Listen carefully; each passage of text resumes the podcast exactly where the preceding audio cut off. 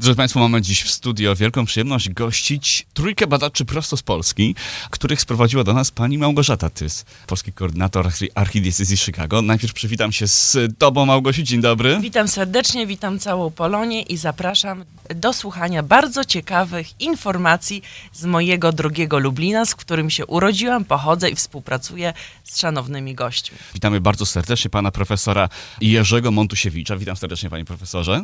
Dzień dobry, ja reprezentuję Politechnikę Lubelską. Również z Politechniki jest pan profesor Marek Miłosz. Dzień dobry. E, Dzień dobry Polonio.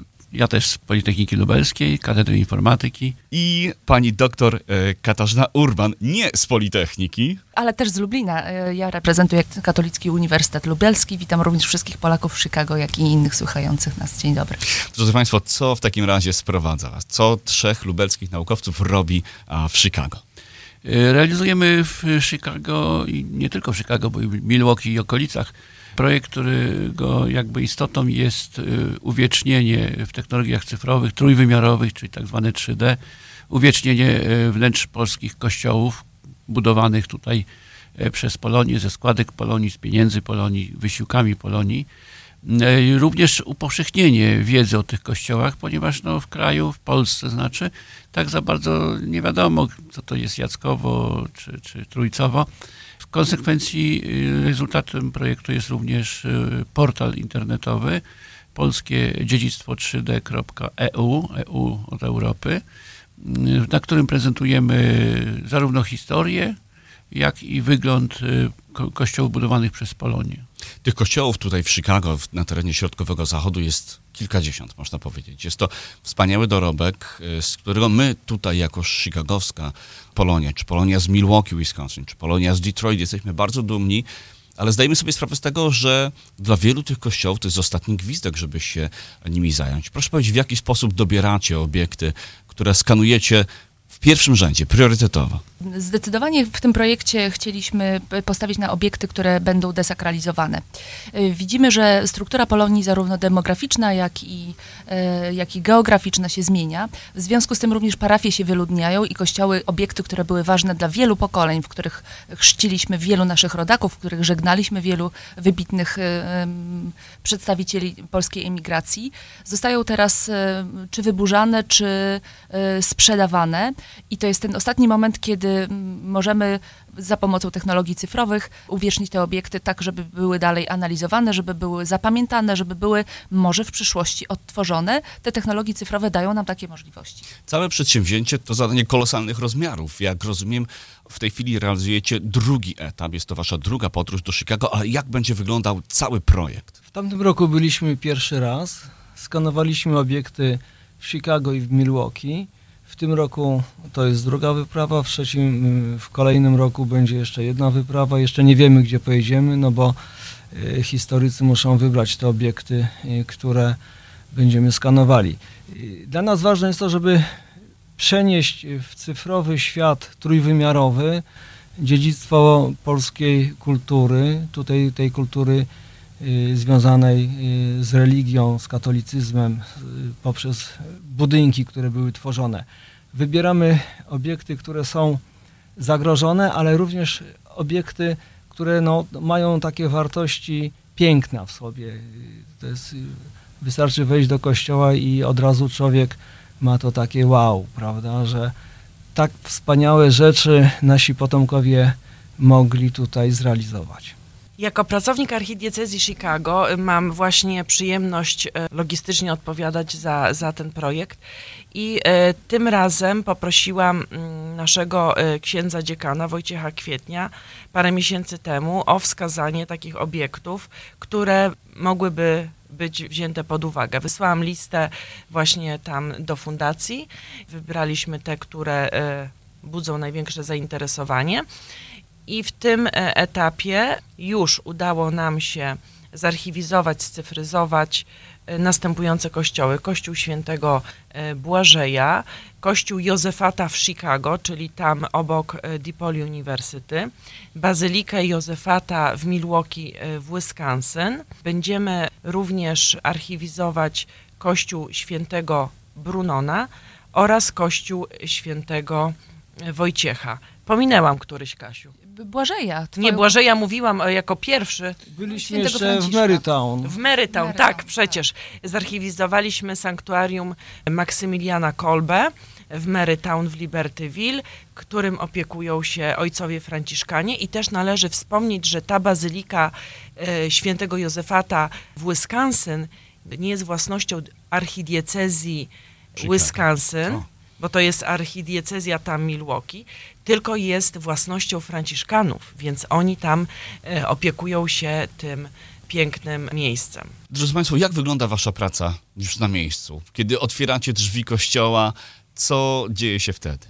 No drzwi kościoła to nam koleżanka e, otwiera e, z diecezji, prawda? Bo to nie jest takie proste, bo potrzebujemy dostępu do różnych miejsc w kościele. Przy Oficjalnej zgody. Pan Łukasz wie, że nasz kardynał je, dba o wszystkie struktury w naszej archidiecezji, więc wymagane było to też takiego trochę pisemnego procesu, żebyśmy później na przyszłość znowu mieli możliwość gościć w kolejnym etapie, a sam wiesz, że różnego rodzaju projekty kościelne tutaj przez lata mają miejsce, więc żeby to było tak jak należy, więc O to dba pani to. Małgosia Tys, jako nasz e, logistyk. E, My natomiast przyjeżdżamy do kościoła e, i zaczynamy od planowania prac. E, Kościół jest dosyć skomplikowaną strukturą prze- przestrzenną, nazwijmy to tak. E, W związku z czym, e, żeby pozyskać dane o wszystkich powierzchniach w kościele, no, czytaj, jest posąg, trzeba ze wszystkich stron go, e, że tak powiem, zeskanować, no to planujemy te prace. Zwykle kończy się na jakichś 30, 40, niekiedy 60 miejscach, e, z których nasz skaner, zresztą produkcji amerykańskiej, e, będzie e, pozyskiwał dane. E, Do dużych obiektów używamy skanera e, wykorzystującego laserowy pomiar odległości i fotografie utrwające kolor e, powierzchni. No, czy te 30-40 skanów po 5-8 minut, w zależności od warunków. Tutaj ważne jest ustawienie parametrów skanowania. Tych parametrów jest kilka, które trzeba dla każdego kościoła dobrać oddzielnie na podstawie no, naszych doświadczeń. E, No potem skanujemy, skanujemy, skanujemy, potem nam mówią, zamykamy. W związku z czym y, kończymy pracę bardzo często bez lunchu, z jakimiś kanapkami tylko, prawda, bo szkoda czasu, tak? No a potem jedziemy do domu, tutaj zbieramy dane, archiwizujemy je w dwóch, trzech miejscach, tak żeby nie utracić, bo to są na- najcenniejsze elementy, które przywozimy do kraju. No a w, w kraju, no niestety to już jest żmudna praca, informatyka przed komputerem, z komputerem, e, dosyć e, no, mocnymi komputerami, które te modele budują, tak? E, Nie bez naszej pomocy, tak? Bo tu się samo nic nie robi.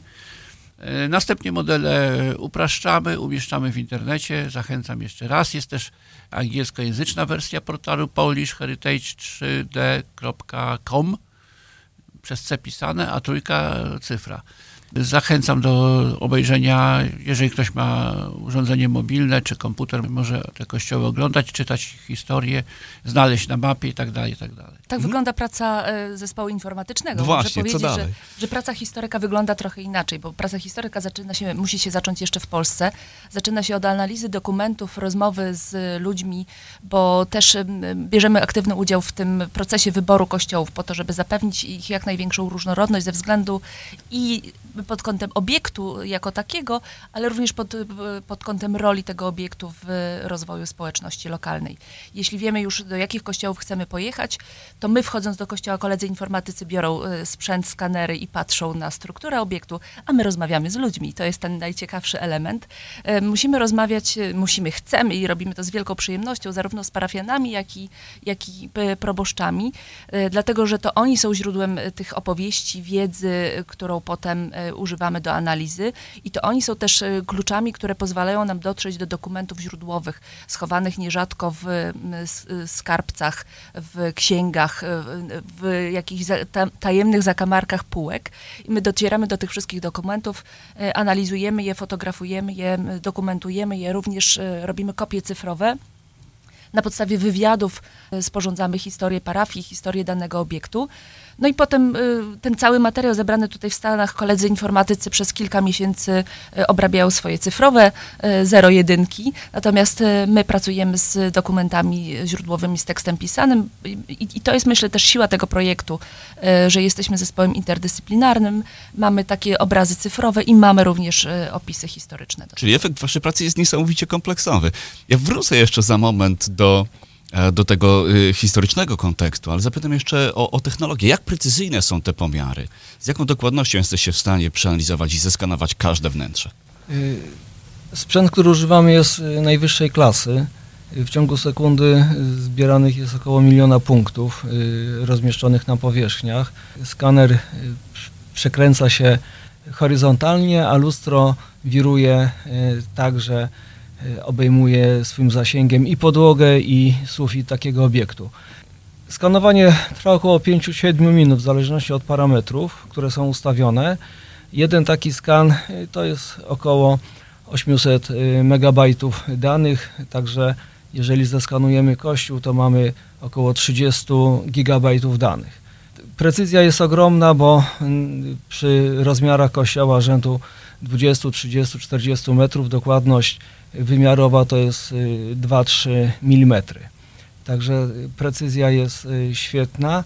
Natomiast y, te modele, które obrabiamy, są modelami no, ciężkimi pod względem y, objętości. Model bazowy, który jest złożony z tych wszystkich y, skanów, y, zajmuje około 50-60 gigabajtów i taki model nie nadaje się w żadnym wypadku do umieszczenia gdziekolwiek. Nawet na współczesnym sp- sprzęcie, mimo że on jest wygenerowany, jest nie do wyświetlenia, więc musi być y, ten y, czas y, i ten, ten proces optymalizacji, który polega na redukcji dokładności tego modelu do celów wyświetleniowych, bo do celów archiwizacyjnych on jest pełnym modelem. Dodać jeszcze należy do tego, że oprócz skanowania wykonujemy serię zdjęć.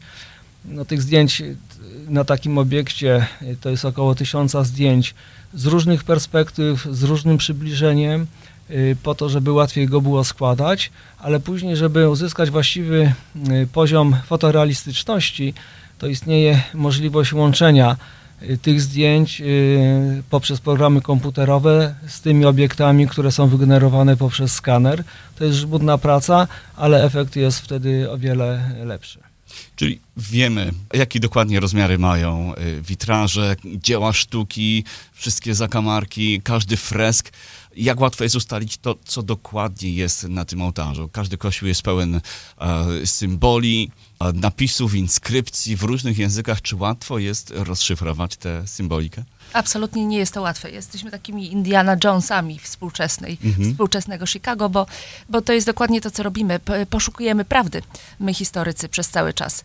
Więc w niektórych kościołach ta dokumentacja jest lepiej zachowana, bo może była większa świadomość, a może było, była po prostu dokładna e, pani sekretarka. E, Natomiast jest to bardzo ciekawe i nie we wszystkich kościołach udaje się do tej prawdy dotrzeć, e, ale tyle, ile jesteśmy w stanie znaleźć. E, Na pewno czasem jest tak, że sami, sami proboszcze, sami uczestnicy parafii są zaskoczeni, do jakich dokumentów potrafimy dotrzeć i, i jakie elementy tej układanki potrafimy złożyć. Drodzy Państwo, co dalej? Co dzieje się z tymi modelami, kiedy już a zostaną przygotowane, dopasowane do mocy obliczeniowych naszych komputerów?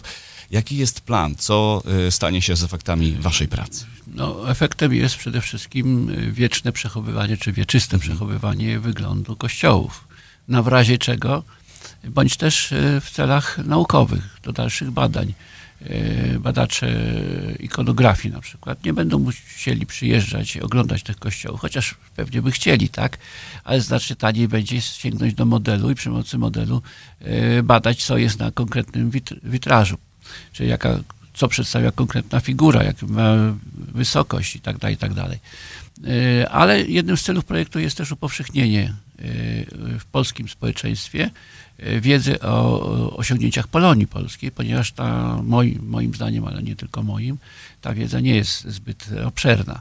Dlatego też te modele, które tu profesor nazwał bazowymi modelami, upraszczamy i prezentujemy na portalu internetowym polishheritage3d.com po to, żeby ogół społeczeństwa mógł się zapoznać z przepięknymi kościołami budowanymi przez Polonię. Organizujemy również wystawy fotograficzne, również w tym celu.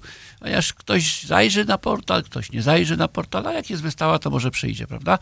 Dlatego też e, po pierwszej wyprawie, która była e, w październiku zeszłego roku na terenie Politechniki Lubelskiej organiz- zorganizowaliśmy wystawę fotograficzną składającą się z kilkudziesięciu dużych fotografii pokazujących e, kościoły, prezentujących naszą pracę, prezentujących Polonię również, ponieważ na przykład zdjęcia z tańców e, zespołów ludowych e, z Trójcewa żeśmy pokazywali, po to, żeby nasi studenci ogół społeczeństwa mógł zapoznać się z tym, co robi Polonia, co zrobiła Polonia, co tutaj jest. Wystawa jest też takim y, ciekawym momentem, że można zaprosić media, także ta wystawa była y, również transmitowana przez y, telewizję lubelską i także przez radia, także to jest taki pretekst, żeby ściągnąć ludzi na Politechnikę Lubelską i pokazać to, że to, co robimy jest ciekawe. Przepraszam, że przerwałem.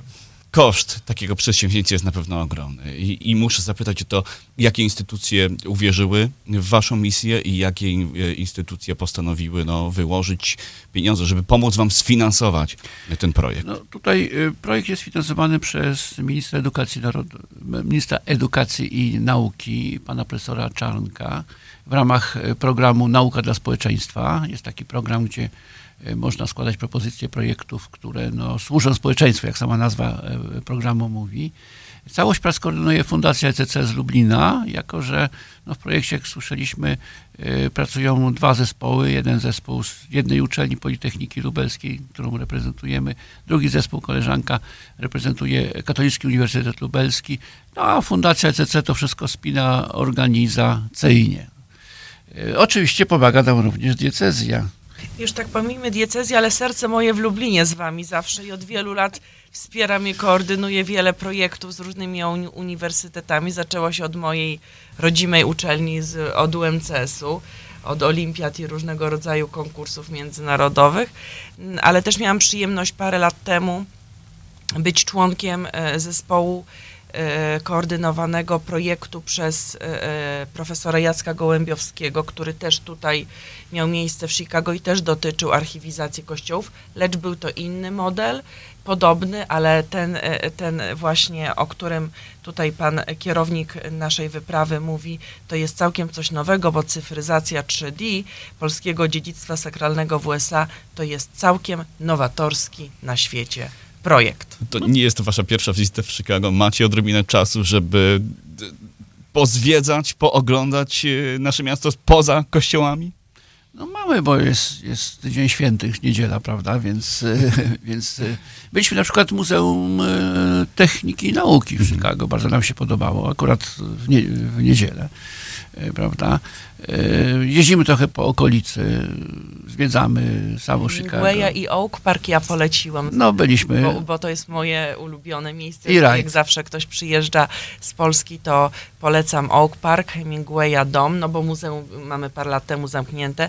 Piękną architekturę Wrighta, która zawsze, e, tak jak Kasia powiedziała, e, no trochę dziwna, ale popularna na świecie. Tym bardziej, że mamy tu też e, kalecz jego imienia i, i wielu architektów wzoruje się na jego pracach, na jego odkryciach, na jego publikacjach. To sam Łukasz, wiesz, bardzo popularny w naszym mieście i w całej aglomeracji chicagowskiej. Ale najważniejszym elementem Chicago są jego ludzie. Te rozmowy, które mamy, nasza praca jest naszą pasją, więc u, u nas się to właściwie mierzy, a tego takiego wolnego czasu w trakcie wyprawy właściwie nie ma.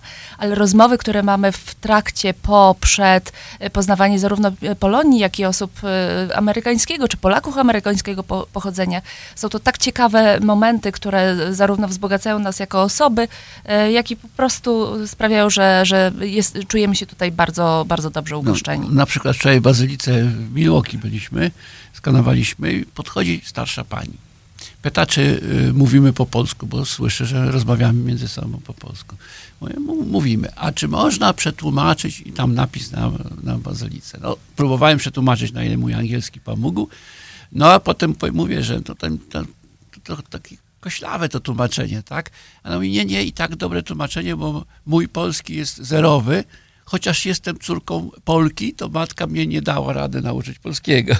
No takie, takie, takie spotkania z ludźmi z Chicago, okolic, Wisconsin. Tak. Jeśli chodzi jeszcze o zwiedzanie, ja jestem wyznawcą, że jedzenie jest przereklamowane, ale Chicago to łączy tak wiele narodowości i wspólnot y, etnicznych, że każdy posiłek staramy się jeść w restauracji, która jest y, odzwierciedleniem kuchni innego kraju, innego narodu, y, innej cywilizacji. Także już kilka żeśmy tak zaliczyli, no tak sobie planujemy jeszcze dalej, żeby te smaki również poznać. Pod tym względem Chicago ma naprawdę bardzo, bardzo wiele do zaoferowania. Bardzo serdecznie dziękujemy Wam nie tylko za wizytę w studiu, ale przede wszystkim za pracę, jaką wykonujecie, bo rzeczywiście dzięki Wam mm, ten dorobek kilku pokoleń mm, Polonii zostanie utrwalony na zawsze. A ja już sam nie mogę się doczekać, żeby albo na ekranie komputera, albo żeby założyć jakieś wirtualne okulary i, i zwiedzić rzeczywiście bez wychodzenia z domu te najpiękniejsze polskie, polonijne budowle e, sakralne tutaj w Chicago i na terenie Środkowego Zachodu. A ja chciałabym serdecznie podziękować proboszczom, którzy y, y, zachwyceni byli tym projektem. Można powiedzieć, że najbardziej to chyba Franciszkanie w Marytown, prawda? Szczególny ukłon dla ojca Krzysztofa Śmigielskiego, dzięki któremu też otworzyły nam się bezproblemowo wrota Bazyliki Józefata w Milwaukee. Ukłony dla księdza Bartosa z parafii świętego Brunona, dla e, księdza Wojciecha Kwietnia z parafii świętego Błażeja, nowego proboszcza w kościele świętego Józefata w Chicago dla księdza Rodrigueza i Trójcowowi, przede wszystkim siostrze Iwonce, która nam naprawdę dużo, dużo pomogła tym razem, bo, bo ksiądz proboszcz Tockę jest na urlopie, więc ona w jego imieniu nam otworzyła wrota do pięknych katakumb i do zarchiwizowania i cyfryzacji tam zamieszczonych relikwii. My dziękujemy bardzo za zaproszenie i, i za tą rozmowę i mamy nadzieję, że e, kolejna wyprawa, jesteśmy przekonani, że kolejna wyprawa, która planowana jest na początek przyszłego roku, będzie równie interesująca. Już teraz umawiamy się na rozmowę, na kolejne spotkanie w studio. Naszymi gośćmi, drodzy Państwo, byli pani Małgorzata Tys, polski koordynator archi- archidiecezji Chicago, e, pan profesor Jerzy Montusiewicz, profesor Marek Miłosz i pani doktor Katarzyna Urban, dwaj pierwsi z Politechniki Lubelskiej, pani Katarzyna z Katolickiego Uniwersytetu Lubelskiego. Dziękuję bardzo. Dziękujemy. Dziękujemy. Dziękujemy. Redakcja Dziennika Związkowego w Radiu 103.1 FM.